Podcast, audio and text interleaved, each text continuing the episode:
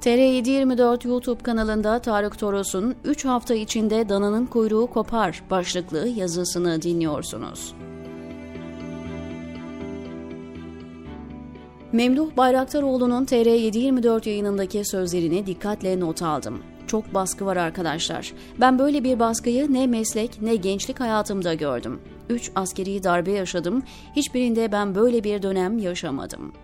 Önce topyekün sistem çöktü, şimdi ülke yıkıldı, sırada İstanbul var.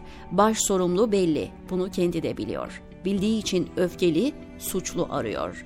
Afet yönetiminde bir devlet kapasitesi olmadığı gibi devletin arama, kurtarma ve yardım çabalarını sabote ettiği ortaya çıktı. Yani artık sadece sorumluluk değil, tahammüden cinayet söz konusu. En az 10 bin kişinin donarak öldüğü konuşuluyor. Saray sertleşiyor, sertleştikçe öfkesi kabarıyor. Kini kabardıkça da asıl öfkeli olması gereken halkta korku duvarı yıkılıyor. Vatandaşın psikolojisi bozuldu. Ağzını açanın küfrederek başlaması bundan ve çok doğal. Öyle ki artçı deprem oluyor, insanlar açık alanda kaçışıyor, üzerine devrilecek bir kiriş veya kolon olmadığını aldırmadan. Sinirleri laçka olmuş ahali koltuğu kaybedeceğini anlayan liderin hışmına uğrarsa ne olur? Türkiye'de o oluyor. Erdoğan'da iktidarı kaybetme paranoyası var, darbe paranoyası. Canını sıkan herkes darbeci, terörist. Başkanlık dönemi bitti, uzatmaları ve finali bilmiyoruz sadece. Nasıl üste çıkarım diye bakıyor, bulamadı henüz. Öyle dağılmış haldeki Kızılay nerede diye soran depremzedeyi paylıyor. Be ahlaksız, be namussuz, be adi. Adamın bu hali yeni değil. 10 yılı geçti, milyonlarca vatandaşına haşhaşi, sülük, virüs, vampir dedi. Ne çare, sırası gelen anlıyor. Ateş çok sonra sürtük kelimesiyle Gezi mahallesinin ocağına düştü. Şimdi sıra tüm vatandaşlara geldi. Ceset torbası vermedi hastane. Altısını da inekleri yemlediğim yem torbasına koydum, gömdüm diye ağlayan vatandaşına ahlaksız, namussuz dedi. Deprem gerçeklerinin dolaşıma girmemesi için çabalıyor tüm ekibiyle birlikte. Özgürce kanaat oluşumunu engellemekten kanalları, internet sitelerini kapatıyor ve bu henüz başlangıç. Seçime yürüyen ülkede çok çetin ve çalkantılı bir süreç başlıyor.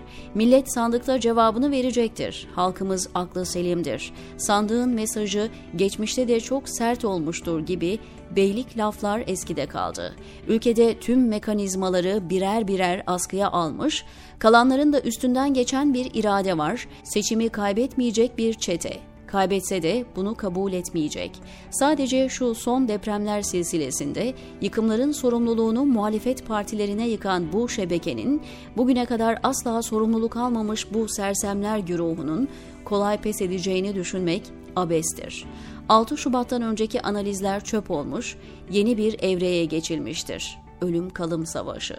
Bir yıl boyunca artçılar sürecek, binalar yorgun ve en az bir yıl konteynerlarda yaşayacak insanlar var. Büyük bir kuraklık yaşanıyor. Göç patladı. İşsizlik had safhada. Çalışmayan fabrikalar var. Gıdada kara borsanın eli kulağında. Gemi buzdağına çarptı, su alıyor, 3 vakte kadar batacak. Kaptan seçimi erteleyerek zaman kazanacağını düşünür gibi oldu, sonra vazgeçti. Şimdi yeniden inşa hamlesi ve en azından deprem bölgesinde o hal koşullarıyla kurnaz bir fırsatçılığı devreye soktu. Muhalefet gelişmeleri okumakta gecikti. Sadece iki lider durumun farkında. Kılıçdaroğlu ve Demirtaş. Çevreleri dahi oralı değil. Günlük basın toplantısı düzenleme alışkanlığıyla iş yaptıklarını sanıyorlar. Akışına bırakılırsa Yüksek Seçim Kurulu en geç 18 Mart'ta normal vaktine 90 gün kala kendiliğinden seçim sürecini başlatacak. 3 hafta içinde dananın kuyruğu kopar.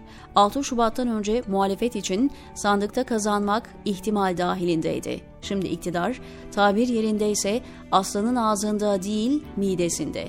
Deprem şokunu atlatıp organize olan kazanır diyor Tarık Toros TR724'deki köşesinde.